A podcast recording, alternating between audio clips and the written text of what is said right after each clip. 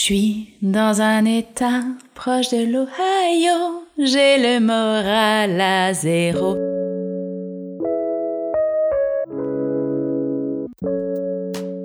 Mesdames, Mesdemoiselles, Messieurs, bienvenue dans Big Books. Je suis très heureuse de vous retrouver afin de vous lire aujourd'hui un livre merveilleux qui s'appelle Guérir du mal de l'infini de Yves-Marie Abraham. J'ai choisi ce livre parce que hum, il clarifie, il explique très bien pourquoi ça va pas du tout dans notre société. Pourquoi est-ce qu'on nous menace d'extinction globale et hum, pourquoi la croissance et l'économie qui sont notre nouveau sacré ne sont pas compatibles avec la survie de notre espèce et de la planète. Voilà, donc j'ai trouvé ce livre superbe, rien que le titre déjà est magnifique, Guérir du mal de l'infini. Et hum, dans ce livre, il donne aussi des solutions pour sortir de l'entreprise monde et aller vers un monde de commun. Voilà, donc c'est un livre euh, qui, qui nous explique que de toute éternité, non, euh, l'homme n'a pas été dans la compétition, dans la croissance, dans la quête du toujours plus. C'est quelque chose de culturel. Et donc, si c'est quelque chose de culturel, on peut le changer. On peut le changer et on doit le changer. Je vais vous lire aussi euh, une petite citation qu'il a mis en, préface euh, d'un autre livre, un livre de Deep Green Resistance. Il a choisi une citation de Franz Kafka, je vais vous lire euh, cette, petite citation. Il me semble d'ailleurs qu'on ne devrait lire que les livres qui vous mordent et vous piquent. Si le livre que nous lisons ne nous réveille pas d'un coup de poing sur le crâne, à quoi bon le lire? Pour qu'il nous rende heureux, comme tu l'écris, mon Dieu, nous serions tout aussi heureux si nous n'avions pas de livre. Un livre doit être la hache pour la mer gelée en nous. Un livre doit être la hache pour la mer gelée en nous. Ce sacré, notre sacré est ce que nous appelons l'économie, ou la réalité économique. Le mot économie lui-même est sacré, mais c'est aussi et surtout le cas de ces choses que nous appelons argent, marchandises, capital, travail, marché, entreprise. Il y a par ailleurs un langage sacré pour en parler. C'est celui de l'économiste et dans une moindre mesure des sciences de la gestion. Il y a également des comportements sacrés, travailler, acheter, vendre, en jeu de ces conduites, la valeur économique est notre mana, cet objet de culte repéré par l'ethnologue Codrington chez les Mélanésiens et que Durkheim envisageait comme l'archétype ou le prototype de toute force religieuse. Une force absolument distincte de toute force matérielle, qui agit soit pour le bien, soit pour le mal, et que l'homme a le plus grand avantage à mettre sous sa main et à dominer. Seuls les Occidentaux modernes ont institué l'économie, comme un ordre de réalité spécifique, distinct, séparé de tous les autres et doté d'une importance cruciale, ainsi que le soulignait l'anthropologue Louis Dumont. La tendance générale parmi nous est d'accepter, ne serait-ce que comme un schéma familier et utile, quelque chose comme la construction marxiste infrastructure-superstructure, à un pôle la vie matérielle et les relations de subsistance, à l'autre tout le reste, soit le reste des relations sociales, y compris les relations politiques, la religion, l'art et l'idéologie en général. Le premier pôle étant doué, au moins d'une façon hypothétique, d'une efficience causale prééminente, cette vue est partie intégrante d'une force tendance idéologique contemporaine. C'est ainsi que la plupart de nos contemporains aiment en première approximation à se représenter les choses. À l'instar de celui des aborigènes étudié par Durkheim, notre sacré nous apparaît ambivalent, toujours à la fois menaçant et menacé, selon une expression de l'anthropologue Marie Douglas, la logique économique, la marchandise, l'argent, sont perçus et décrits comme ayant tendance à envahir spontanément tous les domaines de l'existence, partout sur la planète, pour le meilleur et pour le pire. C'est l'idée de contagiosité du sacré, sur laquelle Durkheim a longuement insisté. D'où cette conviction, elle aussi largement partagée, selon laquelle il est essentiel de se protéger d'un tel envahissement en contenant l'économie dans une sphère bien à elle, en la maintenant à l'écart d'autres aspects de notre existence, tels que la vie familiale, l'amour, la morale, l'art, la religion, la politique, le sport ou la science. Cette démarcation ne protège pas seulement le profane d'un déferlement incontrôlé et par conséquent destructeur du sacré, elle a aussi et même d'abord pour fonction de défendre le sacré.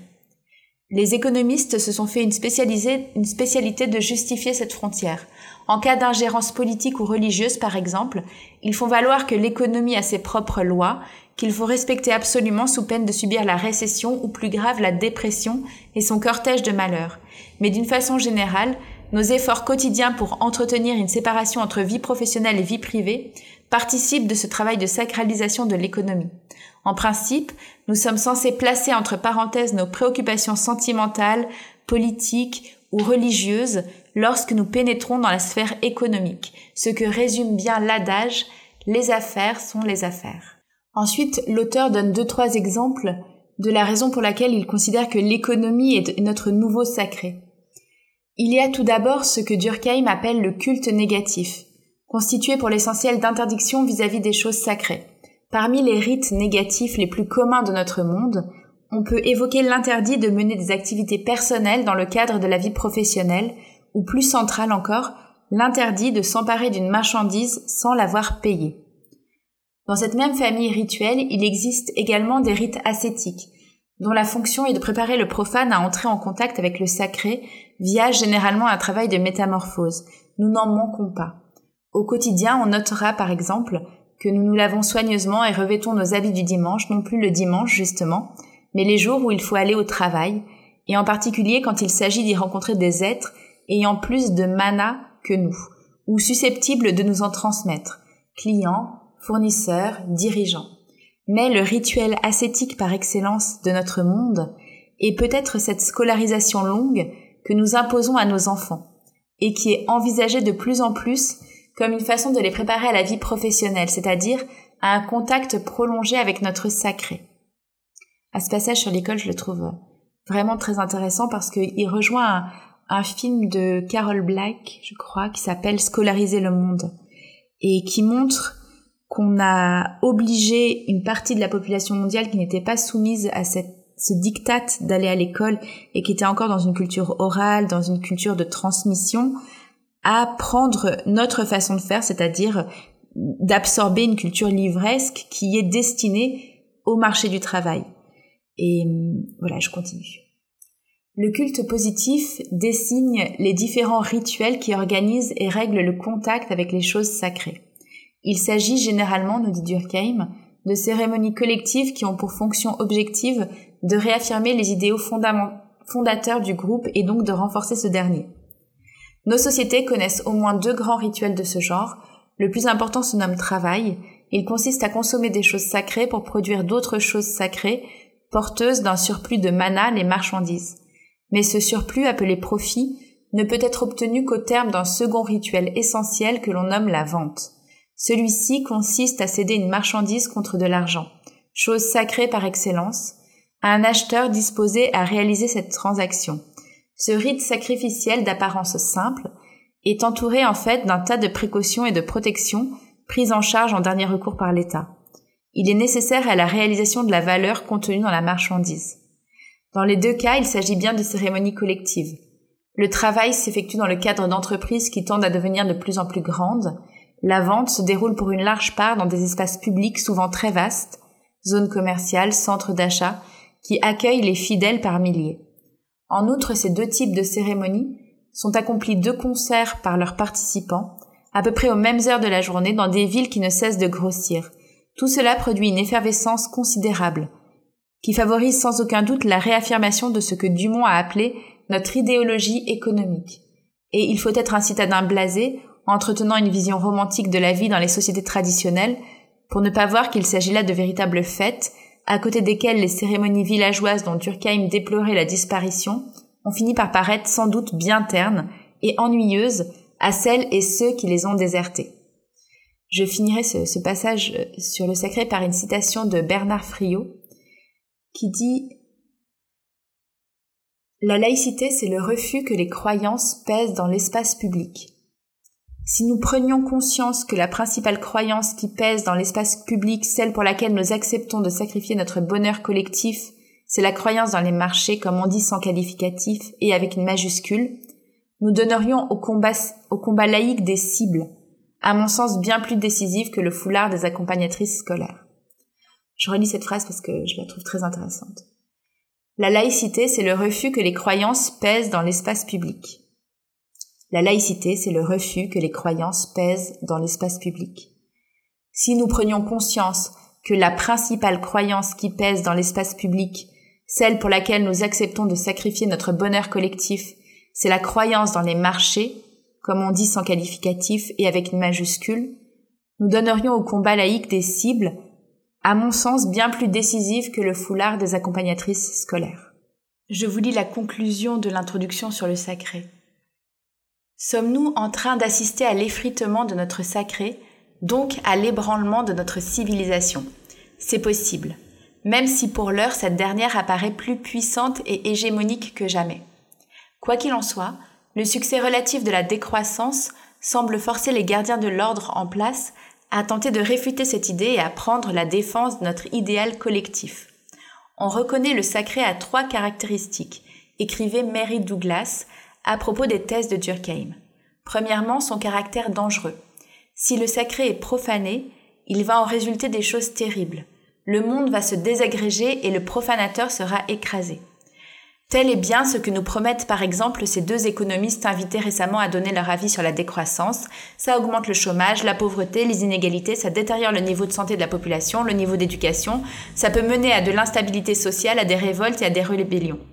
D'ailleurs, plus de chômeurs signifie moins de revenus en tant qu'État, puisqu'on reçoit moins d'impôts. C'est là que ça a un impact sur les dépenses publiques. On n'a pas le choix de réduire en éducation, en santé, en environnement. Il y a présentement une situation de décroissance au Venezuela et les gens fuient le pays. En moyenne, l'année dernière, ils ont perdu 11 kilos par personne. Les maladies ont également connu une explosion. Souligner la dimension sacrale de l'économie et de la quête de croissance, comme j'ai tenté de le faire, ne revient pas à dire de ces phénomènes qu'ils ne sont que pure illusion. Plus précisément, et pour l'exprimer avec Durkheim encore, il s'agit d'une illusion bien fondée. L'impératif de croissance est dans nos têtes, mais pas seulement. La croissance est effectivement une nécessité dans les sociétés qui sont les nôtres. Lorsqu'il y a récession ou même stagnation, rien ne va plus. Comme le rappellent nos deux économistes, le chômage tend alors à augmenter, les caisses de l'État se vident, les services publics manquent de financement et les conditions d'existence d'une partie plus ou moins importante de la population se dégradent au risque de voir se développer toutes sortes de problèmes coûteux pour les personnes et pour la collectivité. Dans une certaine mesure, les politiques d'austérité que nous subissons actuellement dans plusieurs pays occidentaux sont la conséquence de la stagnation séculaire dans laquelle nos économies semblent plonger. De même qu'il n'y a rien de pire qu'une société de travailleurs sans travail, comme disait Anna Arendt, il n'y a rien de pire qu'une société de croissance sans croissance. Ce qui est illusoire pour les objecteurs de croissance, c'est l'idée selon laquelle l'accumulation de marchandises serait une condition nécessaire pas suffisante mais nécessaire au bonheur de l'humanité. C'est cette évidence partagée qu'ils contestent, ainsi que la forme de vie sociale qu'elle implique et justifie. En aucun cas ils n'appellent de leur vœu une récession ni la mise en place de politiques d'austérité. Ces mots n'ont de sens que dans des sociétés de croissance, que l'on pourrait nommer aussi sociétés économiques. L'objectif prioritaire est de sortir de telles sociétés. Oh, ce serait mon rêve. Sortir des sociétés économiques. Je sais pas comment on peut faire pour y arriver, mais je ne veux plus participer à ça. Pardon, je, je digresse. L'objectif prioritaire est de sortir de telles sociétés, d'en finir au plus vite avec cette forme de vie sociale et de commencer à concevoir d'autres manières de vivre ensemble, dans lesquelles, par exemple, un indicateur comme le fameux PIB, ainsi que tous ces avatars plus raffinés, n'auront tout simplement plus de raison d'être. Ah, je fais une petite digression encore, mais vous savez que maintenant, dans le PIB, il y a comptabilisé la drogue, la prostitution et toute l'économie informelle, le meurtre et tout ça. Euh, oui, maintenant tout, ça c'est comptabilisé dans le PIB depuis quelques années seulement. Mais voilà, c'est une digression que je termine tout de suite. Bref, il ne s'agit pas de promouvoir la décroissance économique, mais plutôt une décroissance de l'économie, pour rendre possible l'émergence de nouveaux idéaux collectifs. Cette proposition est donc essentiellement politique, elle est aussi révolutionnaire, au sens où elle nous invite à rendre révolu ce monde dans lequel nous vivons actuellement selon l'heureuse formule d'Alain Deneau. Argument. Donc ça c'est un peu le, résumé du, livre qui va suivre et, dont je vais vous lire des extraits, mais pas tout, parce que c'est trop long. Même si je voudrais bien, je n'y arrive pas. Euh, pourquoi et comment accomplir cette révolution? Argument. Pourquoi et comment accomplir cette révolution? Telles sont les deux questions auxquelles je tenterai de répondre dans les pages qui suivent. En ce qui concerne la première d'entre elles, je ferai valoir essentiellement trois raisons pour lesquelles il me semble urgent de décroître. La première et la plus évidente d'entre elles est que cette course à la croissance s'avère à ce point dévastatrice sur le plan écologique que l'avenir même de l'espèce humaine s'en trouve menacé. Notre sacré s'avère profondément autodestructeur et comme on le verra, aucune des stratégies actuelles visant à concilier croissance et respect des limites biophysiques de notre planète ne semble pouvoir écarter ce danger. Les utopistes de notre temps sont celles et ceux pour qui cette conciliation reste possible. Par ailleurs, s'il est vrai qu'une croissance forte peut contribuer pour un temps à l'amélioration des conditions de vie matérielles de celles et ceux qui la produisent, il reste qu'elle présuppose et perpétue des inégalités entre humains, voire les aggrave le plus souvent. Au regard de l'idéal égalitaire qui est censé être le nôtre, il s'agit par conséquent d'un phénomène profondément injuste. C'est le cas a fortiori si l'on tient compte de ses effets néfastes sur le sort des autres êtres vivants, ceux en particulier qui comme nous sont doués de sensibilité. Enfin, je m'efforcerai de mettre en évidence à quel point la quête de croissance nous impose à toutes et tous de lourdes contraintes, y compris à celles et ceux qui en tirent les meilleurs avantages, comme moi par exemple. Moi qui suis en train de lire ce, ce livre, j'en tire d'excellents avantages de ce système, puisque je fais partie des quelques pourcents de la population mondiale qui, qui, qui vivent dans une ville qui n'est pas un bidonville. Euh, voilà, mais c'est vrai que ce système m'impose à moi aussi de lourdes contraintes, et notamment celle de devoir peser une menace existentielle sur l'avenir et de voir peser une menace existentielle sur le présent d'autres personnes que moi. Euh, pardon, je continue. Enfin, je m'efforcerai de mettre en évidence à quel point la quête de croissance nous impose à toutes et tous de lourdes contraintes, y compris à celles et ceux qui en tirent les meilleurs avantages. Elle tend en fait à nous transformer en rouage d'un système économique et technique censé pourtant nous servir. Fin et moyens s'en trouvent aussi inversés. La croissance est donc également synonyme d'aliénation pour chacun d'entre nous, ce qui constitue à lui seul un motif suffisant de s'y opposer, à tout le moins si l'on attache encore un tant soit peu d'importance à l'exercice de notre liberté. Un chapitre sera consacré à chacune de ces trois critiques dont la combinaison constitue sans doute une bonne part de la singularité et de l'intérêt du discours décroissanciste. Le troisième de ces chapitres sera aussi l'occasion de proposer une théorie de la croissance, d'inspiration essentiellement marxiste, comme on le verra. N'en déplaise aux militantes et militants pressés de passer à l'action, un tel exercice est indispensable avant de chercher à savoir comment rompre avec cet impératif de croissance illimitée auquel nous sommes soumis collectivement. Il limite en effet les risques de mettre en œuvre des solutions qui n'en sont pas. Dans un ultime chapitre, je tenterai de montrer justement que les principales stratégies déployées actuellement pour contrer les effets désastreux de la quête de croissance ne s'attaquent pas au fond du problème et contribuent bien souvent à son aggravation. Si nous tenons vraiment à la vie, à la justice et à la liberté, je soutiendrai en m'appuyant sur le travail du sociologue Andreu Solé qu'il nous faut avant tout remettre en question la centralité de l'entreprise dans nos sociétés. Il n'y aura pas de décroissance possible sans abolir ou au moins marginaliser strictement cette institution très particulière qui, après avoir émergé en Occident au cours du Moyen Âge, domine aujourd'hui littéralement nos vies. Par quoi remplacer l'entreprise? Les communs semblent constituer la forme de vie sociale la plus prometteuse pour bâtir des collectivités plus soutenables, plus justes et plus émancipatrices. Contrairement à ce que nous assure l'idéologie dominante, placée dans les conditions idoines, les êtres humains sont tout à fait capables de concevoir et d'entretenir de telles institutions qui consiste à utiliser et administrer ce dont nous avons besoin pour vivre de manière collective, égalitaire et durable. Nous ne sommes pas condamnés à rester prisonniers de l'alternative propriété publique, propriété privée, une problématique dans laquelle le débat politique s'est enfermé depuis deux siècles. Quelle stratégie concrète mettre en œuvre dès maintenant pour amorcer cette révolution? La formation de communs en tout genre à une échelle locale et leur intégration progressive constituent une tâche primordiale. Mais cela ne peut suffire à opérer le changement souhaité. Il est essentiel également de lutter contre l'ordre en place, en cherchant à affaiblir autant que faire se peut le pouvoir de l'entreprise et à favoriser les initiatives politiques susceptibles de faciliter la transition vers ces mondes post-croissance, quitte à soutenir le cas échéant des propositions réformistes telles que la réduction du temps de travail.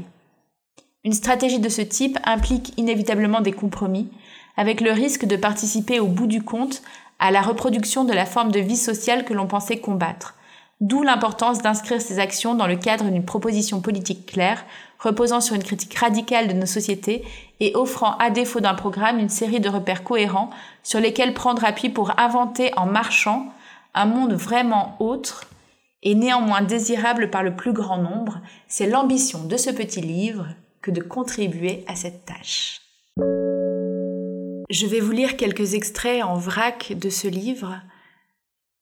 Euh, je vais commencer par euh, la définition qu'il donne de l'Anthropocène.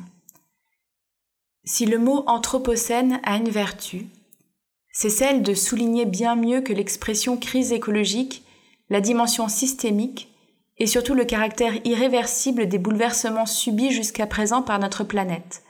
Il annonce qu'il n'y aura pas de retour à la normale, c'est-à-dire à la situation géologique qui prévalait, par exemple au début de l'Holocène, il y a 11 000 ans, ou même encore il y a 200 ans, au tout début de la révolution industrielle. En outre, certains des bouleversements dont il est question vont encore s'intensifier, quoi que nous fassions à présent. La planète sur laquelle auront à vivre les humains du futur sera donc bien différente de celle que nous connaissons. Serait-ce pour le mieux ou pour le pire? La thèse de l'Anthropocène laisse planer un doute à ce sujet. Il n'y a pourtant guère d'ambiguïté, c'est une terre nettement moins habitable, que nous allons laisser aux générations futures, a fortiori si la course à la croissance se prolonge.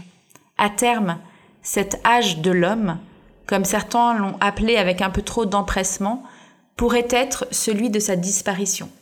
Alors je sais qu'il y a beaucoup de débats sur ce thème de Anthropocène parce que Anthropocène fait peser sur la totalité de l'humanité la destruction de la planète. Or, il y a des humains qui ne sont absolument pas responsables de cette destruction. Je pense notamment aux peuples autochtones qui n'ont pas participé à cette course et je pense aussi aux, humains du monde occidental pauvres qui n'ont pas non plus bénéficié de, de cette euh, course à la croissance. Et il y a un débat aussi, et certains appellent ça, cette ère euh, le poubelle océan ou le capital océan. Voilà, il y, a, un débat sur euh, l'ère géologique particulière qu'on est en train de vivre. Mais je, je trouve que la définition que Yves-Marie Abraham donne est, est, très intéressante. Dans le passage suivant que je vais vous lire, l'auteur revient sur la question et, pourquoi est-ce qu'on peut pas fabriquer des tonnes de marchandises et les vendre et, faire de l'économie comme ça jusqu'à la fin des temps? Et, pourquoi, pourquoi est-ce qu'on détruit la planète finalement?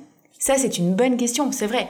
Qu'est-ce qu'on en a à faire? Après tout, on pourrait peut-être très bien extraire toutes les marchandises du sol et les transformer et, que tout ça soit pas grave.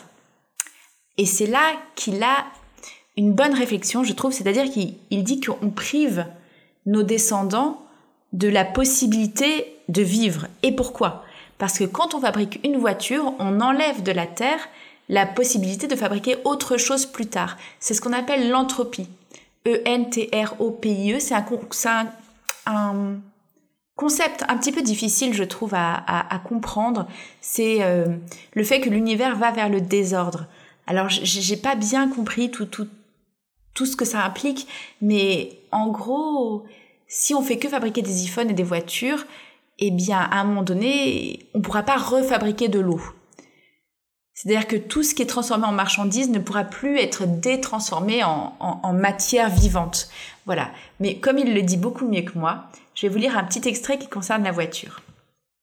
Par exemple, l'usage d'un véhicule doté d'un moteur à explosion entraîne la diminution de plusieurs biens naturels, outre le combustible utilisé espace vital, air respirable, atmosphère calme, entre autres.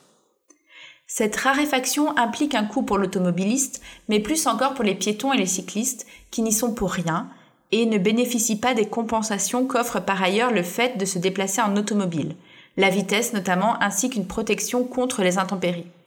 Tant que l'automobiliste n'aura pas à payer le prix des nuisances qu'il impose ainsi à autrui, il ne sera pas incité à réduire sa consommation. Marcheurs et cyclistes risquent de leur côté de finir par faire le choix du transport motorisé, bus, autopartage, puisque les bénéfices de leur mode de déplacement sont amputés par les effets pervers de la circulation automobile. Il y aura bien alors substitution, mais pour le pire sur le plan écologique.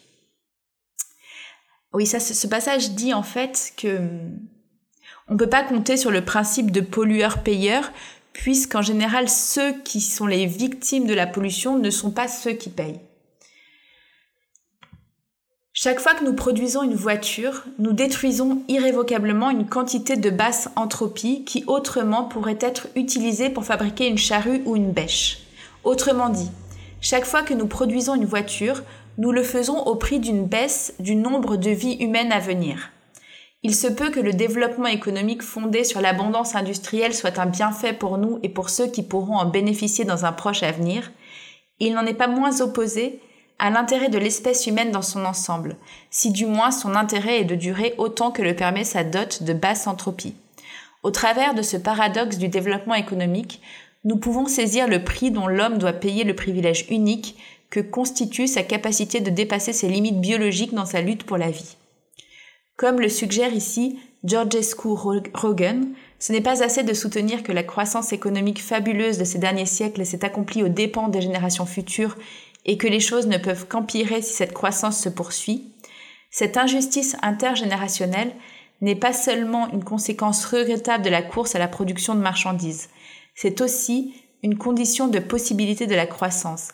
Celle-ci n'a pu se produire que parce qu'une partie de ses coûts ont été transférés aux humains de l'avenir. Un des arguments en faveur de la croissance serait que la croissance aurait permis à une partie de l'humanité de sortir de l'extrême pauvreté. Mais là, l'auteur a, un contre-argument assez intéressant. Ces données soulèvent le problème que pose le fait de n'évaluer la richesse d'un être humain qu'en fonction de la quantité d'argent qu'il a en poche ou sur son compte en banque. Elles ne disent rien notamment des autres richesses que les humains concernés ont éventuellement perdues en intégrant la course à la production de marchandises. Comme le souligne l'anthropologue Jason Hickel dans une réplique cinglante un gazouillis enthousiaste publié par Bill Gates lors du dernier forum de Davos au sujet du graphique de Roser. Ce que les chiffres de Roser révèlent en, en réalité, c'est que le monde est passé d'une situation où la majeure partie de l'humanité n'avait pas besoin d'argent du tout, à une situation où la majeure partie de l'humanité peine à survivre avec extrêmement peu d'argent. Ça, ça, je trouve que c'est quelque chose de très intéressant parce que ça montre comment les ultra riches manipulent les chiffres en nous faisant croire que certaines personnes sont sorties de la pauvreté, en fait, elles y sont entrées puisque avant, elles étaient dans une situation où elles n'avaient pas besoin d'argent pour vivre. Et là, tout à coup, ces personnes-là se retrouvent dans des bidonvilles, en périphérie des villes, avec certes un petit salaire, mais ils ont perdu énormément en qualité de vie et en bonheur et en, et en tout, quoi. Euh, pardon, je reprends.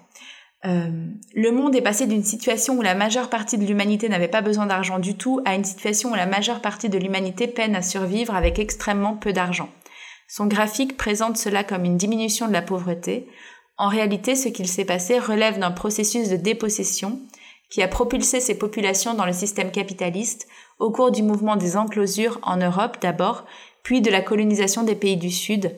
Avant cela, la plupart des gens vivaient dans des économies de subsistance où ils avaient accès à d'abondants biens communs, terre, eau, forêt, bétail et de robustes systèmes de partage et de réciprocité. Ils avaient peu, voire pas d'argent du tout, mais ils n'en avaient pas besoin pour bien vivre. Cela n'a donc pas vraiment de sens d'affirmer qu'ils étaient pauvres. Cette façon de vivre a été violemment détruite par les colonisateurs qui ont expulsé les habitants de leurs terres et les ont enfermés dans des mines, des usines et des plantations appartenant aux Européens où ils ont reçu des salaires dérisoires en échange d'un travail dont ils n'ont jamais voulu au départ. En d'autres termes, le graphique de Roser illustre l'histoire d'une prolétarisation forcée. Les seuls vrais gagnants au jeu de la croissance de ces dernières décennies sont en réalité très peu nombreux, ils représentent environ 5%, voire 1% de la population mondiale, dans les pays les plus riches. D'après Milanovic, c'est le cas d'un quart à un tiers des habitants de ces nations. On voit mal comment il pourrait en aller autrement puisque 60% de la population mondiale doit vivre avec moins de 7,40 dollars par jour. En revanche, en 2010, notre 1% concentrait à lui seul 46% de la totalité du patrimoine accumulé à l'échelle mondiale, contre seulement 32% dix ans plus tôt. alors que ses revenus ont été quelque peu affectés par la crise économique de 2008, son stock de richesse n'a cessé de croître. Ça me fait penser à un documentaire euh, qui s'appelle Enjoy Your Poverty, appréciez votre pauvreté, qui montre euh, euh, qui montre ça justement, c'est-à-dire comment des populations qui étaient autosuffisantes ont été transformées en, en prolétaires et en pauvres et ont perdu euh, toute autonomie et, et c'est un documentaire vraiment bouleversant que, que je vous conseille. Le passage suivant est très intéressant parce qu'il explique pourquoi on est dans des sociétés de croissance. Sous le capitalisme, les marchandises ne sont pas produites pour satisfaire des besoins, mais pour réaliser un profit. Toute cette formidable croissance n'est orientée que par un seul objectif, un seul impératif, accumuler de l'argent, faire croître le capital. La marchandise n'y est en quelque sorte qu'un prétexte. Ce que Marx a exprimé de la manière la plus synthétique et la plus claire qui soit, avec sa célèbre formule A, M, A', avec de l'argent accumulé, a. Le marchand achète des marchandises ou de quoi produire des marchandises M pour tenter de les revendre ensuite en visant un profit A'. Les besoins éprouvés par ses semblables ne l'intéressent que dans la mesure où il lui offre l'occasion de réaliser A', c'est-à-dire de récupérer davantage d'argent qu'il n'en a investi au départ. D'où le fait qu'autant de besoins humains essentiels souvent vitaux ne soient pas du tout satisfaits par ce mode de production et qu'à l'inverse, soit offert à la vente un si grand nombre de marchandises dont l'utilité paraît douteuse. C'est tout simplement qu'il est plus rentable d'investir dans la production de ces dernières que de développer des moyens de répondre à des demandes généralement non solvables, comme on dit. Et quand il devient plus profitable à court terme d'investir dans des actifs financiers, le prétexte de satisfaire des besoins n'est même plus nécessaire. On prend le raccourci A, A', sans passer par la production de marchandises M comme on l'observe depuis plusieurs décennies en Occident. D'où le fait aussi constamment dénoncé qu'autant de marchandises soient gaspillées de toutes sortes de manières. S'il ne s'agissait que de satisfaire des besoins, un tel gaspillage ne s'observerait pas. Mais tel n'est pas l'objectif. Ce qui importe aux marchands, c'est de vendre ces marchandises avec profit, le plus de marchandises possible, avec le plus de profit possible, qu'elles soient ensuite consommées effectivement ou jetées aux ordures, n'a aucune importance, pourvu qu'elles aient été achetées. Il en va de même pour cette marchandise particulière qu'est la force de travail humaine, d'où le fait encore qu'il y ait tant de tromperies sur la marchandise, tant de scandales révélés ou non concernant la nature réelle de ce qui nous est vendu. La contrainte qui pèse sur le marchand n'est pas de répondre au mieux à nos besoins inassouvis, mais de réussir à nous convaincre que tel est bien le cas de ces marchandises qu'il a décidé de mettre en vente pour qu'elles soient achetées effectivement et qu'il parvienne ainsi à rentrer dans son argent.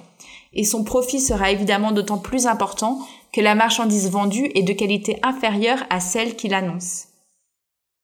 Ça, je, trouve ce passage, il est très clair, il est très beau, et il rejoint euh, un passage que j'ai lu dans euh, David Graeber pour une anthologie anarchiste dans lequel il explique que chez les peuples autochtones, faire ça, c'est-à-dire vendre un produit d'une qualité inférieure à ce qu'on annonce, on, ne le fait pas à son pire ennemi. Euh, voilà, dans ces sociétés-là, le, commerce n'a pas le droit d'être euh, une arnaque, alors que nous, notre commerce est uniquement basé sur l'arnaque. Faut-il en conclure à l'immoralité foncière des marchands, prêts à s'enrichir à n'importe quel prix, il est bien difficile de ne pas succomber à la tentation de caresser de telles pensées, tant nos entrepreneurs et PDG se comportent si souvent de manière indécente. Mais c'est ne pas bien comprendre le fond du problème, ni en saisir toute la gravité que de le réduire à une question de morale, et c'est par conséquent aussi s'interdire de chercher les solutions qui permettraient de s'y attaquer un peu sérieusement. En gros, faut arrêter d'attaquer les milliardaires. Pourquoi? Parce que Tant que nous continuerons d'attribuer la cause des défauts les plus spectaculaires de l'ordre en place à un manque d'éthique de la part de ceux qui en occupent le sommet, cet ordre se perpétuera sans trop de difficultés avec tous ces effets désastreux évoqués dans les chapitres précédents. Oh mon dieu, non mais qu'est-ce que j'ai fait? Dans Comment épouser un milliardaire? J'ai fait n'importe quoi. C'était pas du tout la bonne technique pour détruire le capitalisme. Je continue. Il faut commencer par reconnaître que ces marchands n'ont pas vraiment d'autre choix que de se montrer concupiscents, du moins s'ils tiennent à leur état. Ils peuvent certes donner plus ou moins libre cours à un tel désir, mais ils doivent impérativement se soucier de la profitabilité de leurs affaires s'ils ne veulent pas avoir à manger leur capital et devenir à leur tour des prolétaires. Ouais. Bernard Arnault, il veut pas devenir un prolétaire. Et on le comprend. À une bonne action, il leur faut toujours préférer une action rentable. Quelle est cette force qui les contraint à adopter semblables règles de conduite? La concurrence effective ou potentielle. C'est le prix à payer, l'effet non intentionnel de cette liberté d'entreprendre et de commercer qu'ils n'ont eu de cesse de réclamer depuis toujours. En l'obtenant, Chacun s'est condamné à vivre sous la menace permanente de voir arriver sur le marché un confrère qui, vendant sa marchandise à plus bas prix ou offrant de nouvelles marchandises plus utiles, lui enlèvera tout ou partie de sa clientèle au point peut-être de le ruiner. Dès lors, pour limiter les risques d'être éjecté ou éliminé de cette lutte pour les chances de profit, comme disait Weber, chacun doit faire de la rentabilité le critère prioritaire, voire le seul véritable critère de toutes ses décisions d'investissement, quoi qu'il en soit par ailleurs de ses convictions morales ou politiques. Tel est le piège dans lequel sont enfermés eux-mêmes les marchands en gagnant le droit de mener leurs affaires à peu près comme ils l'entendent. Et comme je vais tenter de le montrer à présent, c'est ce piège qui permet de comprendre pourquoi ils tendent à porter au marché toujours plus de marchandises, pourquoi en somme il y a croissance. Alors je vais, vais pas vous lire la suite, mais je vais vous l'expliquer euh, en quelques mots, je vous conseille de lire le livre parce qu'il va l'expliquer beaucoup mieux que moi. C'est en gros, il faut toujours amener plus de marchandises sur le marché parce que avec euh, l'évolution du taux de profit, quand ils arrivent à payer moins cher les gens et à améliorer la productivité des machines, eh bien le taux de profit de la marchandise qui vend est moindre et donc il faut vendre plus de marchandises pour faire le même taux de profit. En gros, leurs efforts de productivité finalement, ça leur sert pas à grand chose. Je crois que c'est ça. Hein. Pour conclure ce passage, il écrit Tel n'est pas vraiment l'avis des économistes orthodoxes, qui préfèrent généralement voir dans cette croissance rapide la conséquence de l'émergence en Europe occidentale d'institutions nouvelles qui n'auraient fait que permettre au fameux désir d'améliorer son sort de s'exprimer plus librement qu'auparavant. Ces institutions, qu'ils jugent en quelque sorte davantage conformes à la nature humaine, sont pour eux le libre marché et la propriété privée, protégés l'un et l'autre par l'État. Elles ont contribué à leurs yeux non pas à instaurer la course à la croissance, mais à la faciliter en cessant de la brider et de l'entraver. Avec l'ironie mordante qui le caractérise, Karl Marx n'a pas manqué de railler cette thèse. Ouvrez les guillemets. Les économistes ont une singulière manière de procéder il n'y a pour eux que deux sortes d'institutions, celle de l'art et celle de la nature. Les institutions de la féodalité sont des institutions artificielles, celles de la bourgeoisie sont des institutions naturelles. Ils ressemblent en ceci aux théologiens, qui établissent deux sortes de religions. Toute religion qui n'est pas la leur est une invention des hommes, tandis que leur propre religion est une émanation de Dieu.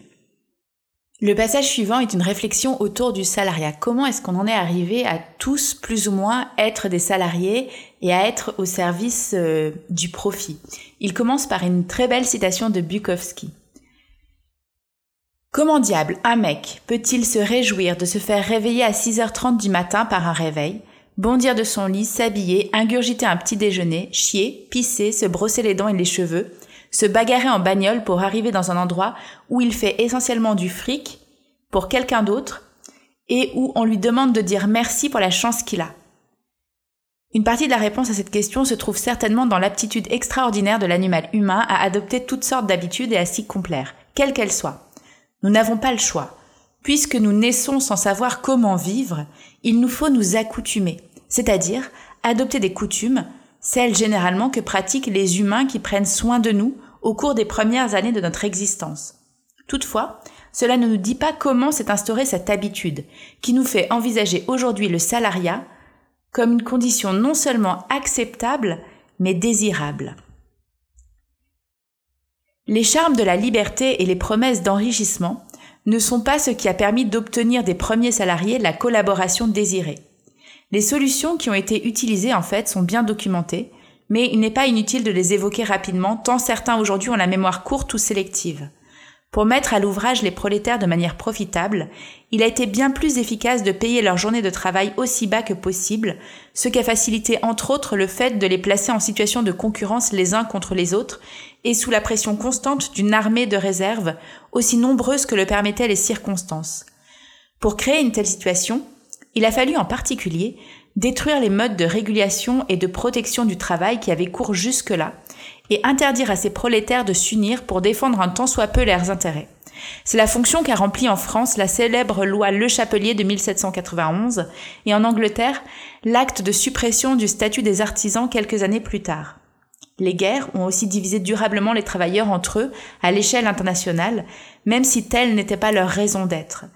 Et quand ces misérables sont parvenus à s'allier malgré tout pour contester l'exploitation dont ils faisaient l'objet, ils ont été systématiquement et violemment réprimés par la police et l'armée, comme ce fut le cas par exemple en France tout au long du XIXe siècle, jusqu'à la tristement fameuse Semaine sanglante qui a mis un terme à la Commune de Paris. Par ailleurs, ces hommes et ces femmes libres ont été peu à peu disciplinés par l'utilisation de dispositifs socio-techniques fondés sur l'enfermement et la surveillance permanente. Comme l'a montré de convaincante manière Michel Foucault, ces modes d'exercice du pouvoir étaient en usage sur leur lieu de travail, bien sûr, dans les usines où s'est accomplie la révolution industrielle et que peu de choses distinguaient finalement du modèle de la prison. Mais ils étaient à l'œuvre également à l'école, ce qui n'a certainement pas été moins décisif. Devenu obligatoire à partir de la fin du XIXe siècle, le passage par cette institution a appris en effet à des millions de prolétaires à obéir à un maître, à respecter des consignes précises, à se plier à un horaire régulier et précis, à rester enfermé en silence et sans bouger pendant des heures, à croire aussi aux vertus du travail et à la récompense au mérite. Tous ces apprentissages forcés ont largement contribué à la production de masse d'une main-d'œuvre déjà prête à l'emploi, donc plus aisément exploitable. En d'autres termes, ils ont constitué de bien meilleurs outils d'extraction du surtravail que la simple contrainte physique. Le passage suivant explique comment a été élaborée la stratégie pour que les salariés, les classes moyennes, la petite bourgeoisie ne se révoltent pas contre cette spoliation permanente. Les politiques dites de l'État-providence instaurées à partir de la fin des années 30 et fondées sur un impôt fortement progressif ont donné naissance à toute une série de dispositifs de protection des salariés, tels que l'assurance maladie et l'assurance chômage, les régimes de retraite universelle et les congés payés, la semaine de travail de 40 heures ou encore les allocations familiales, qui allait en fait bien au-delà de certaines propositions de Marx et Engels dans le manifeste du Parti communiste. Par ailleurs, c'est également à cette époque que dans les rapports de production s'est établi ce que l'on appellera plus tard le compromis fordien. Ça me fait penser que ça ressemble un peu à compromis faustien. L'expression ne désigne pas tant un compromis négocié entre travailleurs et détenteurs de capitaux qu'une stratégie d'amélioration de la productivité du travail industriel reposant d'une part sur l'introduction de nouvelles méthodes de production inspirées du Taylorisme, la fameuse chaîne de, montage développée par Ford notamment, et d'autre part sur l'augmentation des salaires de ceux et celles qui avaient à les subir dans l'espoir de réduire les coûts induits par le fort taux de roulement et d'absentéisme de la main-d'œuvre. Le génie de cette stratégie est d'avoir non seulement permis une nouvelle hausse de la productivité du travail, mais aussi réduit les risques de surproduction. En recevant des salaires plus élevés, les producteurs sont devenus en effet des consommateurs en puissance, désormais capables d'acheter les marchandises qu'ils contribuent à produire, dont la très fameuse Ford T. C'est ainsi que s'est constituée puis développée dans les principaux pays occidentaux à partir des années 40 la mal nommée classe moyenne. Comme le rappelaient naguère en effet des sociologues marxistes, au pluriel comme au singulier, le concept de classe moyenne ou de couche moyenne n'a aucune espèce de rigueur. Le fil directeur de l'analyse de classe, c'est l'extorsion de travail non payé, pardon, de surtravail non payé, l'exploitation d'une classe par une autre, sous le capitalisme, l'extorsion de plus-value à la classe ouvrière par la bourgeoisie. Quelle moyenne peut-il exister entre un exploiteur et un exploité? Il reste que cette petite bourgeoisie, présentent généralement une caractéristique extraordinaire. Bien que la plupart d'entre eux soient des prolétaires au sens strict du terme, je rappelle le sens de prolétaire, c'est c'est ceux qui n'ont que leur capacité de travail pour vivre. Les membres de cette classe n'ont pourtant plus le sentiment d'être exploités. Mieux encore, soucieux de se distinguer de la classe ouvrière, ils n'aspirent qu'à rejoindre la classe bourgeoise. Plus question pour eux, par conséquent, de contester l'ordre en place. Ces salariés sont prêts désormais à jouer le jeu avec bonne volonté et même enthousiasme, dans l'espoir d'en obtenir une part de gâteau plus copieuse. S'il leur arrive encore de protester, c'est tout au plus contre l'État, soupçonné sans cesse de vouloir leur extorquer une partie de leurs gains. Et lorsque certains de leurs privilèges sont menacés ou que leurs espoirs de continuer à s'enrichir sont déçus, comme c'est le cas depuis le début des années 80, loin de mettre en cause les principes mêmes de ce jeu dont ils sont les dindons de la farce, ils apportent leur soutien politique à celles et ceux qui promettent de le perpétuer à tout prix et d'endurcir les règles, oubliant ainsi tout ce que leur confort relatif doit aux luttes passées contre la société bourgeoise. Bref, ils collaborent avec un parfait dévouement à leur propre exploitation. Créature merveilleuse donc que le petit bourgeois, à tout le moins du point de vue capitaliste. Elle constitue en quelque sorte la clé de voûte de la société de croissance. Nos élites politiques et économiques en ont d'ailleurs parfaitement confiante, conscience, elles qui s'inquiètent aujourd'hui d'un effritement de la classe moyenne.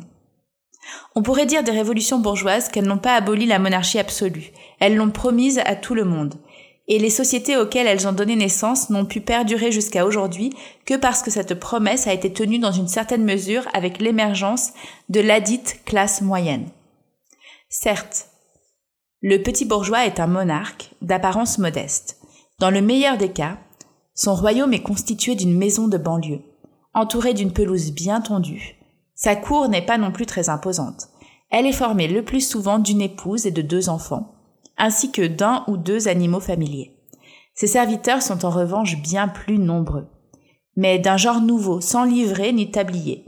Outre sa conjointe, qui fait office de majordome bénévole, il tient en effet à son service une grande quantité de machines, que ce soit pour se nourrir, s'éclairer, se laver, se chauffer, entretenir sa maison et ses effets personnels, ou encore pour se divertir, se déplacer et communiquer avec d'autres royaumes que le sien.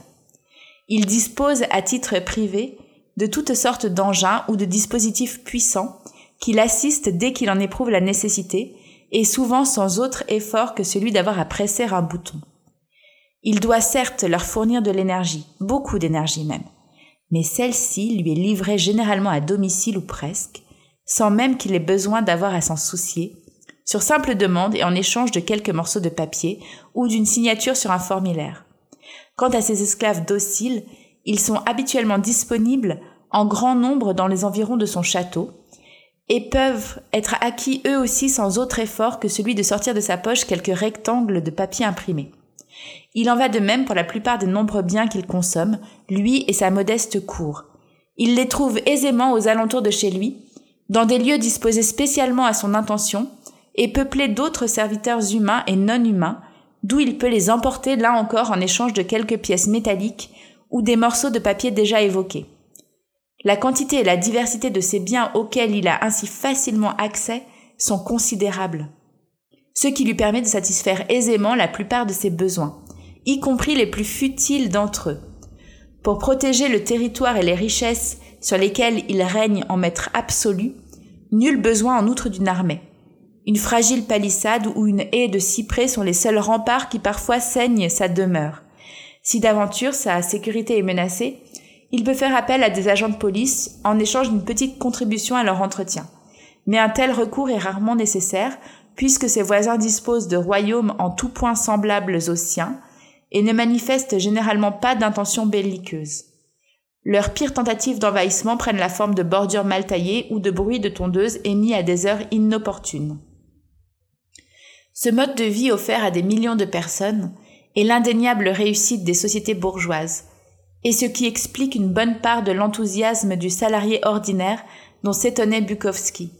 À regarder vivre cette petite bourgeoisie, ces mots d'Adam Smith à propos des conditions d'existence du simple journalier dans les sociétés occidentales de la fin du XVIIIe siècle apparaissent plus que jamais prophétiques.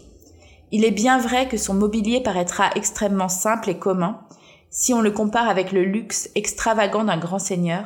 Cependant, entre le mobilier d'un prince d'Europe et celui d'un paysan laborieux et rangé, il n'y a peut-être pas autant de différence qu'entre les meubles de ce dernier et ceux de tels rois d'Afrique qui règnent sur dix mille sauvages nus et qui disposent en maître absolu de leur liberté et de leur vie. En particulier dans sa version américaine. Le petit bourgeois représente la preuve vivante que nos sociétés de croissance récompensent effectivement les plus méritants, c'est-à-dire les surtravailleurs les plus diligents, ainsi que le réaffirmait encore récemment le très exemplaire Barack Obama. Si vous êtes prêt à travailler fort, peu importe qui vous êtes et d'où vous venez, peu importe que vous soyez noir ou blanc, hispanique ou asiatique ou autochtone, jeune ou vieux, riche ou pauvre, valide ou invalide, gay ou hétéro, vous pouvez réussir ici aux États-Unis. Le chapitre suivant s'appelle Mais pour quelle liberté? Je vais vous en lire un petit extrait.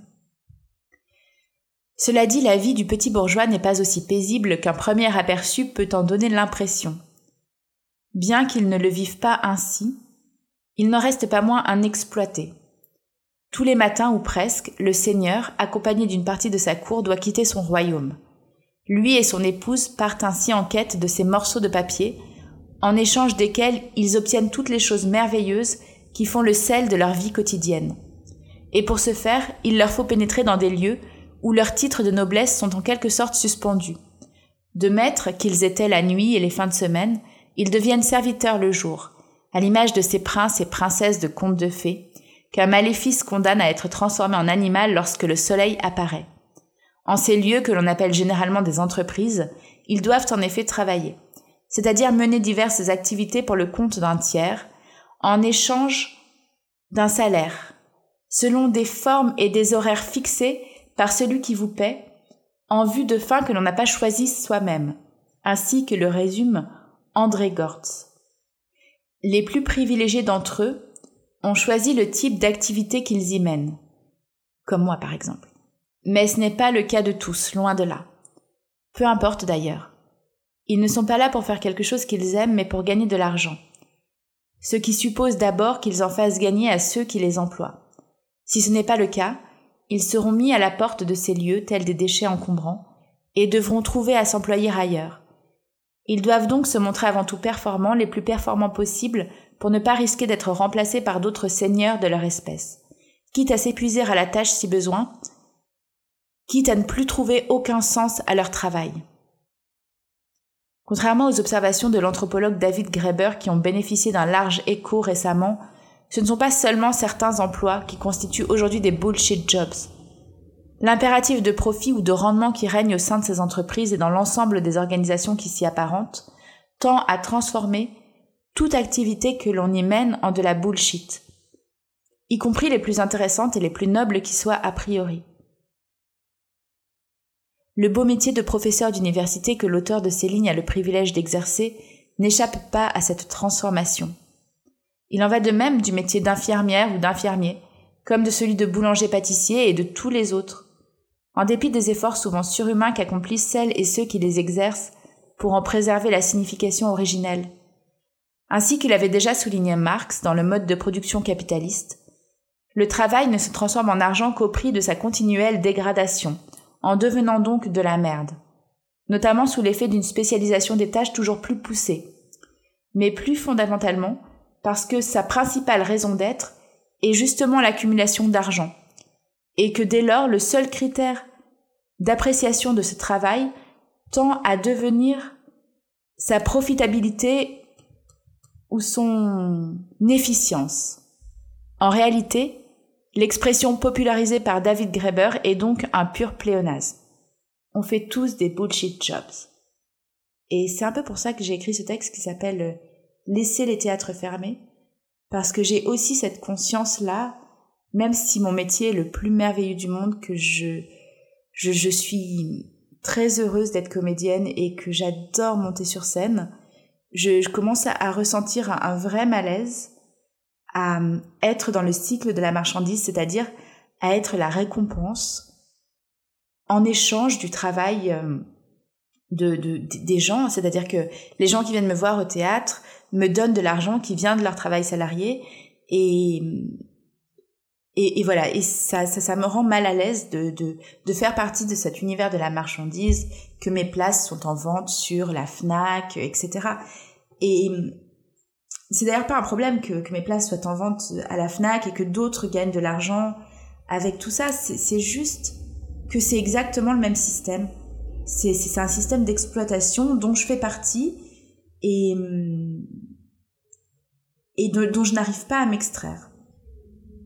Et, aussi, il y a un autre truc qui est intéressant euh, à propos de ça, c'est que hum, si on vient me voir au théâtre, c'est parce que, euh, en quelque sorte, je suis une bonne gagneuse, c'est-à-dire qu'il y a de l'argent qui, qui émane de mes spectacles et que d'autres gens peuvent gagner de l'argent avec mes spectacles. Et hum, il y a une chose qu'il faut savoir aussi, c'est que si vous allez voir des gens au théâtre, c'est parce que ils font partie du cycle de la marchandise et donc euh, qu'ils ont une attachée de presse et qui passent à la télé, qu'ils ont des articles dans les journaux. Et tout ça, c'est, c'est, ce n'est possible que si on fait le jeu de la marchandise et le jeu du capitalisme. On ne naît pas forcément homo economicus, mais on le devient inévitablement par la force des règles du jeu de la croissance infinie. Cet apprentissage ne débute cependant pas au sein du monde du travail, il commence au plus tard à l'école, où la progéniture du couple princier passe justement la journée. Outre la discipline qu'elle y acquiert, dont j'ai parlé plus haut, et qui la prépare à se plier de bonne grâce aux exigences de la condition de salarié, elle apprend en ce lieu les rudiments de la lutte des places, en étant soumise dès le plus jeune âge à une concurrence permanente. Pour obtenir les meilleurs résultats qui lui donneront accès aux meilleures formations offertes par les meilleures écoles qui lui délivreront à leur tour les meilleurs diplômes, c'est-à-dire des titres qui augmenteront ses chances d'obtenir le maximum d'argent sur le marché du travail. C'est ainsi que les futurs seigneurs vont développer leur aptitude d'une part à se préoccuper en priorité de leur sort personnel, et d'autre part à considérer que la meilleure des formations n'est pas celle qui satisfait leur curiosité, mais celle qui rapporte le plus d'argent, compte tenu du niveau de leurs résultats scolaires. Les écoles de gestion débordent littéralement aujourd'hui d'étudiants dont la plupart n'ont absolument jamais rêvé de pratiquer le management, la comptabilité ou la finance. Chacun sait que ces institutions ne doivent leur succès qu'au fait qu'elles assurent à leurs diplômés des places relativement confortables dans ces entreprises, où l'on transforme le travail en argent. Plus personne ou presque ne s'en étonne. Un tel phénomène met pourtant en évidence que sous le capitalisme, nos choix de vie les plus cruciaux sont largement déterminés et contraints par l'impératif de gagner de l'argent, c'est-à-dire de contribuer à accroître le capital. Cette obligation s'impose donc en ce qui concerne les carrières que nous décidons de suivre, mais aussi et de manière souvent bien plus dramatique en ce qui concerne les lieux où nous choisissons de vivre. Qu'on le veuille ou non, chacun d'entre nous doit s'installer là où du capital cherche à se valoriser, ce qui peut exiger d'avoir à abandonner le monde dans lequel on a grandi, au risque parfois de perdre la vie en chemin. Voilà donc à quoi le Seigneur et les siens passent leur journée, et pour quelles raisons ils sont contraints dès l'aube de s'éloigner de leur principauté. Leur liberté a un prix. Ce qui n'est pas forcément choquant, mais la nature de celui-ci apparaît pour le moins paradoxale. De façon à obtenir et conserver le privilège de régner souverainement le soir et les fins de semaine sur leur propre personne et leur petit domaine, ils doivent renoncer en effet à cette souveraineté tout le reste du temps et cela pendant de longues années, jusqu'à ce qu'enfin le signal de la retraite leur soit donné et qu'ils puissent jouir de leurs biens à longueur de journée, s'ils n'ont pas déjà rejoint cet autre royaume sur lequel règne la mort. Vu sous cet angle, le mode de vie petit bourgeois ressemble fort à un pacte faustien. Pour savourer ses délices, ceux et celles qui l'embrassent doivent accepter en échange de ne plus vraiment s'appartenir. Il leur faut se vendre corps et âme, non pas au diable comme Faust, mais au capital, et intégrer ainsi sa domesticité.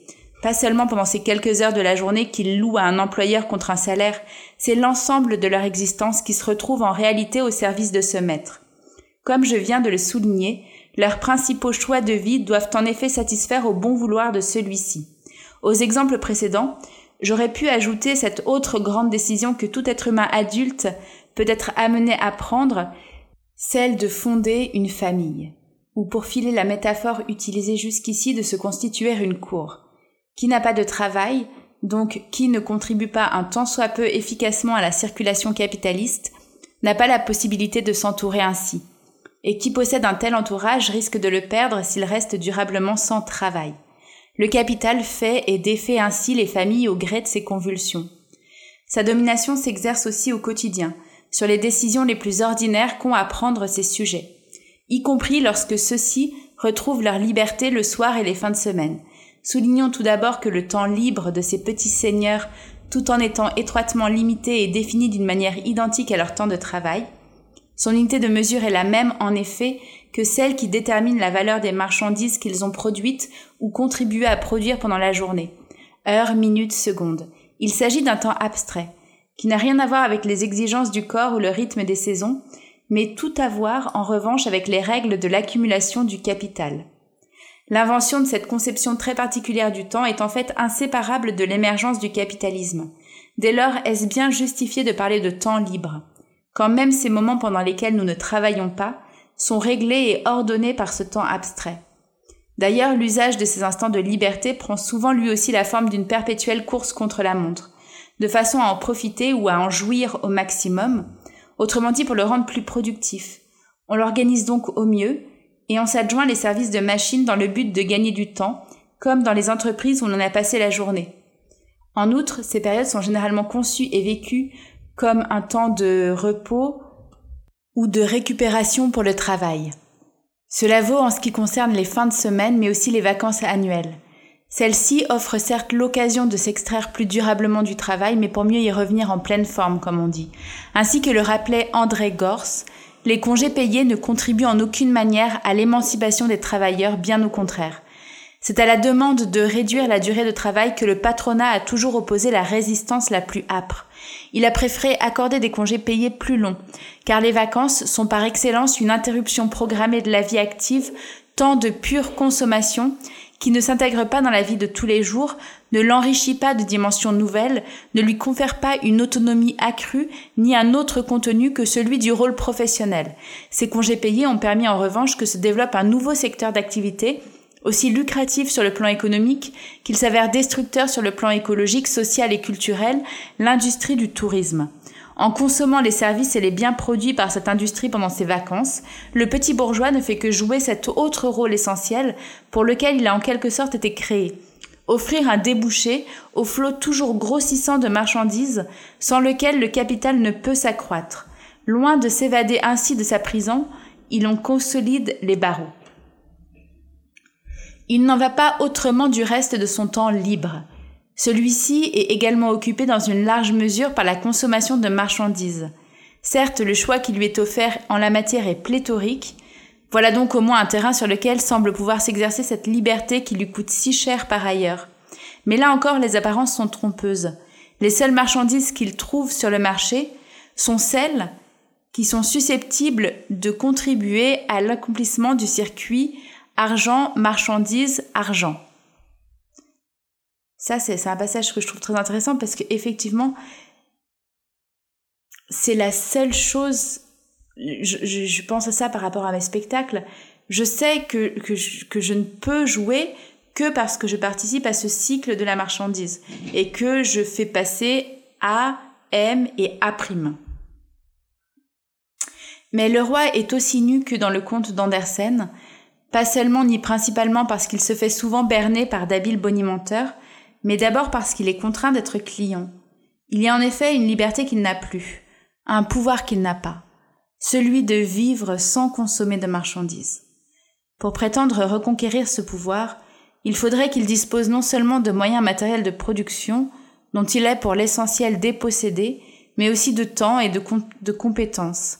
Or, son travail, occupe la plus grande partie de sa journée et capture l'essentiel de son énergie. Seule solution alors pour satisfaire à ses besoins les plus élémentaires, acheter des marchandises, et donc continuer à contribuer à l'accumulation du capital même pendant son temps libre. Le piège est parfait. D'autant que plus il prend l'habitude de consommer des biens qu'il n'a pas produits, moins notre client roi devient apte à produire lui-même ce dont il a besoin pour vivre, sa dépendance aux marchandises et à l'immense système sociotechnique dont elles sont issues ne fait que croître. Gunther Anders, dans son livre majeur, l'avait déjà souligné. Toute marchandise, une fois acquise, exige l'achat de nouvelles marchandises pour rester utilisable, du moins pour ne pas devenir tout de suite inutilisable. Pour des raisons de prestige aussi, pour être entouré d'objets d'un rang comparable au sien. Chaque marchandise a soif d'une autre ou plus exactement d'autres marchandises. Et là, il prend l'exemple euh, du lave-vaisselle qui a besoin de produits vaisselle, du lave-linge qui a besoin de lessive, et de tous ces systèmes qui ont besoin d'électricité, donc d'autres systèmes pour fonctionner. Jamais dans l'histoire de l'humanité les humains n'ont été aussi peu autonomes concernant la manière de satisfaire leurs besoins fondamentaux. Weber l'avait souligné d'un exemple. Celui d'entre nous qui prend le tramway n'a aucune notion du mécanisme qui permet à la voiture de se mettre en marche, à moins d'être un physicien de métier. Nous n'avons d'ailleurs pas besoin de le savoir, il nous suffit de pouvoir compter sur le tramway et d'orienter en conséquence notre comportement, mais nous ne savons pas comment on construit une telle machine en état de rouler. Le sauvage, au contraire, connaît incomparablement mieux ses outils. Le prix de la puissance que nous confère cette immense accumulation de marchandises est notre impuissance à décider de nos manières de vivre, puisqu'elle suppose notamment que nous soyons dépossédés de nos moyens matériels d'existence, de notre temps et des compétences nécessaires à la production de ce qu'il nous faut pour vivre. Soit, rétorqueront les défenseurs de la liberté négative, mais si les bénéficiaires de ce mode de vie hétéronome sont heureux, que voulez-vous y faire? Leur imposer l'autonomie? Une fois n'est pas coutume, donnons raison aux libéraux. Tenter d'émanciper des humains contre leur gré est évidemment contradictoire et a donné lieu à suffisamment de crimes effroyables pour que l'on se garde d'une telle tentation. Cela dit, est-on si sûr que les intéressés soient heureux de leur sort? Combien d'entre eux se lèvent chaque matin de la semaine en souhaitant que le soir arrive au plus vite, ou en rêvant à de prochaines vacances sous d'autres horizons, pressentant au fond d'eux-mêmes que de leur quotidien, la vraie vie est absente, comme le suggérait Rimbaud? Ils sont des millions sans aucun doute. En tout état de cause, et ainsi que je l'ai signalé à la fin du chapitre précédent, l'évolution du PIB en Occident ne semble plus corrélée à nos différents indicateurs de bien-être, dont le sentiment de bonheur. Par ailleurs, l'intérêt grandissant pour les idées décroissancistes et plus généralement pour des critiques radicales de notre monde témoigne assez clairement du fait que l'enthousiasme à l'égard de la vie petite bourgeoise a perdu une bonne part de son intensité. Bukowski n'est plus seul, s'il ne l'a jamais été, à questionner à haute voix le bien fondé d'une telle existence loin de là. Un dernier petit paragraphe dans ce chapitre. On doit au philosophe et historien Ivan Illich d'avoir mis en évidence dès les années 60 que les moyens industriels très puissants que nous avons développés collectivement pour assurer la reproduction de nos sociétés non seulement nous dominent et nous dépassent comme je me suis efforcé de le faire sentir précédemment, mais aussi génèrent différents effets pervers au point de devenir contre-productifs dès lors que leur utilisation devient incontournable pour le plus grand nombre. Au lieu de nous faciliter l'existence, comme ce devrait être le cas, ils finissent par nous la rendre pénible, voire pire. Trois types d'effets négatifs non intentionnels ont été distingués par Illich. Tout d'abord, les coûts d'utilisation de ces moyens ne cessent d'augmenter pour la collectivité comme pour l'individu. C'est particulièrement évident dans le cas des coûts indirects. Les conséquences écologiques de l'usage massif de machines alimentées par des hydrocarbures, par exemple, ont pris une telle ampleur qu'elles ne peuvent plus être toutes transférées dans le temps et dans l'espace à d'autres populations. L'externalisation rencontre en somme des limites. Conséquences du réchauffement global, canicules meurtrières, incendies incontrôlables et inondations dévastatrices ont cessé d'être des événements lointains mis en spectacle par le téléviseur. Ils touchent aujourd'hui la classe moyenne occidentale et la toucheront toujours plus dans les années à venir. Les bienfaits de la chimie industrielle s'avèrent eux aussi de plus en plus coûteux, notamment sur le plan sanitaire. Les pesticides, par exemple, qui ont permis d'augmenter massivement la production des aliments dont nous avons besoin pour vivre, nous rendent de plus en plus malades et se révèlent être de redoutables tueurs silencieux, pas seulement pour les êtres qu'ils sont censés éliminer. Second type d'effet pervers, l'efficacité de ces moyens industriels tend à décroître à mesure qu'ils deviennent plus utilisés. L'exemple typique de cet effet de saturation ou d'encombrement est évidemment celui de l'automobile. Plus ce moyen de transport rapide se démocratise, plus il nous ralentit et allonge finalement nos temps de déplacement. Les publicitaires continuent certes à nous vanter le plaisir solitaire de chevaucher ces fabuleux engins sur de belles routes désertes, parfaite illustration de cette sécurité dans les jouissances privées, mais chacun sait à présent, quand il prend sa voiture, que ce sont les embouteillages et les risques d'accidents qui l'attendent. En privant d'électricité des millions de Québécoises et Québécois parfois pendant des semaines, la crise du verglas de 1998 a offert à ses victimes l'occasion d'apprendre ce qu'il en coûte de dépendre étroitement dans tous les aspects de son quotidien d'un macro-système technique sur lequel on ne dispose à titre individuel d'aucun pouvoir. De même, plus Internet s'impose comme une médiation incontournable dans nos vies, plus les pannes de serveurs et d'électricité ou les problèmes de saturation sur le réseau représentent de graves dangers. Idem bien sûr en ce qui concerne le transport motorisé. D'où les moyens colossaux qui sont mobilisés pour éviter de telles défaillances, ce qui permet de comprendre en retour pourquoi, ainsi que le soutenait Illich, ces techniques ne peuvent que nous coûter de plus en plus cher, telle est la fragilité de la puissance, pour reprendre le beau titre d'un ouvrage du sociologue Alain Gras. Le dernier chapitre est celui qui donne des solutions. Il s'appelle Sortir de l'entreprise monde pour entrer dans les communs mondes. Et voilà, c'est vraiment le chapitre qui, qui explique que l'entreprise est le mode euh, qui a pris le plus de place dans nos existences. Et je vais vous lire seulement deux petits extraits de ce chapitre parce qu'après il faut vraiment que j'arrête parce que cette lecture va être trop longue. Et je vous prie de m'excuser, je, je, prie l'auteur de m'excuser de, de ne pas arriver à faire des lectures plus courtes, plus concentrées, beaucoup plus claires et efficaces. Mais euh, voilà, pour le moment je, je suis imparfaite et je pense que je vais le rester. Donc je vous lis juste deux petits extraits de ce chapitre. Et je remercie aussi euh, Jean-Patrick qui monte et produit cette émission, euh, voilà, pour sa patience et son écoute. Je terminerai donc ce chapitre par deux citations. La première est d'André Gors, Vaut-il la peine de survivre dans un monde transformé en hôpital planétaire, en école planétaire, en prison planétaire, et où la tâche principale des ingénieurs de l'âme sera de fabriquer des humains adaptés à cette condition? Le deuxième extrait que j'ai choisi est une citation de Max Weber qui dit Chacun trouve aujourd'hui en naissant l'économie capitaliste établie comme un immense cosmos, un habitacle dans lequel il doit vivre et auquel il ne peut rien changer, du moins en tant qu'individu. Dans la mesure où l'individu est impliqué dans les rapports de l'économie de marché, il est contraint à se conformer aux règles d'action capitaliste. Le fabricant qui agirait continuellement à l'encontre de ces règles serait éliminé de la scène économique tout aussi infailliblement que serait jeté à la rue l'ouvrier qui ne pourrait ou ne voudrait s'y adapter. Autrement dit, nous sommes soumis à un pouvoir sans visage, un mécanisme sans mécanicien une domination essentiellement abstraite, exercée par le capital ou les mouvements de la valeur, ce sujet automate, disait encore Marx, dont les patrons ne sont jamais eux aussi que les serviteurs ou les instruments. En le soulignant, il ne s'agit pas d'exonérer ces derniers de toute responsabilité dans les malheurs du présent, ne serait-ce qu'à cause de l'empressement qu'ils mettent à servir leur maître et à protéger les privilèges souvent exorbitants qu'ils en retirent, néanmoins, force de constater qu'eux-mêmes ne contrôlent pas cette machine infernale qu'est le capitalisme. Ils en constituent l'un des rouages et sont tout aussi prisonniers que leurs employés, avec un cantinage bien plus confortable tout de même, de cette cage d'acier dont parlait Weber, pour évoquer le piège capitaliste qui s'est refermé sur nous toutes et tous.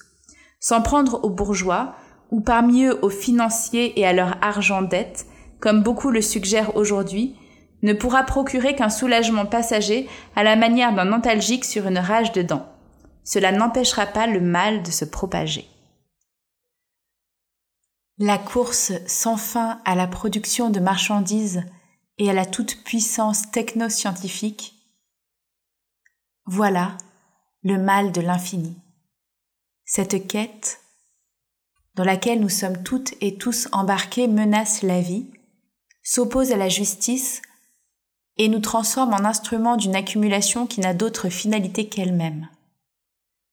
S'y opposer, la refuser, la combattre, relève d'un simple souci de cohérence avec les valeurs qui sont censées être les nôtres, la liberté et l'égalité, valeurs auxquelles il convient d'ajouter l'amour de la vie, ou si l'on préfère la solidarité vis-à-vis -vis de l'ensemble des êtres vivants avec qui nous partageons cette terre.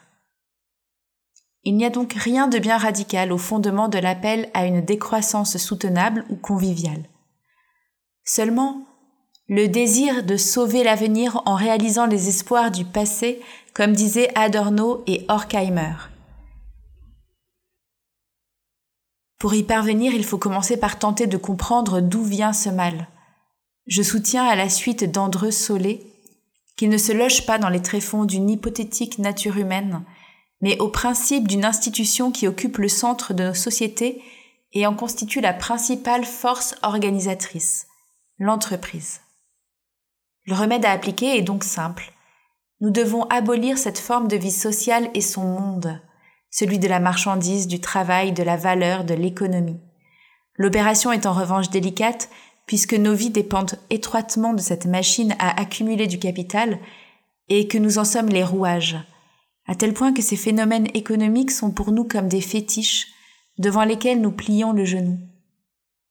La principale démarche à suivre pour tenter de s'en libérer consiste à bâtir et à faire proliférer des communs, c'est-à-dire des pratiques collectives visant la reproduction de nos existences indépendamment donc de l'entreprise mais aussi de l'État, fondées sur le partage équitable de ce qu'il nous faut pour vivre, des relations d'entraide et un mode de décision démocratique.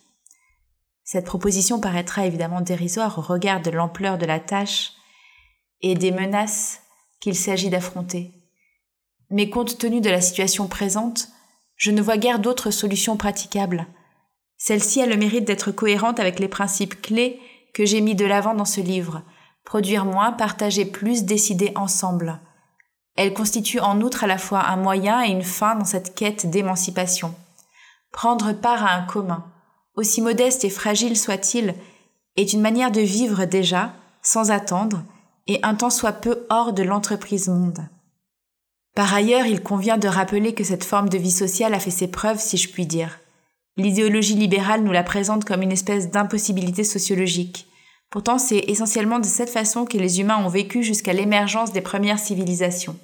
Et même par la suite, comme l'a mis notamment en évidence Elinor Ostrom. Ce type de pratique collective n'a jamais cessé d'exister, bien que ce ne fût généralement pas sous la forme pure que j'ai esquissée au chapitre précédent. Enfin, l'histoire nous révèle que la communalisation constitue l'une des solutions qu'adoptent spontanément les humains quand ils doivent faire face à une crise grave. La floraison de communs au début de l'époque médiévale en Occident, par exemple, est corrélative à l'effondrement de l'Empire romain d'Occident.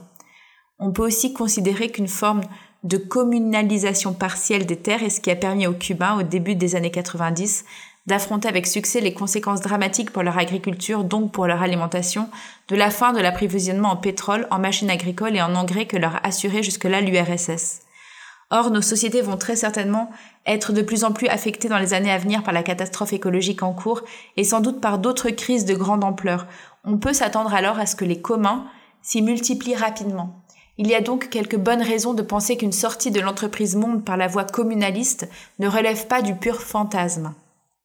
Certains regretteront sans doute que cette invitation à une communalisation de notre monde ne soit pas accompagnée d'un plan de transition ou de bataille en bonne et due forme. C'est un choix assumé de ma part pour au moins deux raisons. Tout d'abord, il y a une contradiction fondamentale entre la démarche de planification et l'innovation radicale. Pour planifier, il faut avoir une idée précise du but à atteindre. Or, en l'occurrence, nous avons à inventer un monde ou des mondes radicalement différents de celui que nous connaissons, et qui ne soient pas non plus des répliques plus ou moins fidèles de mondes du passé. Cela ne pourra se faire qu'en avançant et en explorant chemin faisant différentes pistes possibles. Suivre les trois principes que j'ai proposés devrait suffire pour ne pas trop s'égarer ni tourner en rond. Ensuite, le plan constitue l'un des outils privilégiés de l'ingénieur dont l'une des principales spécialités est de concevoir des machines ou des dispositifs techniques sophistiqués. Mais une collectivité d'êtres humains n'est pas une machine qu'on pourrait fabriquer ou réparer.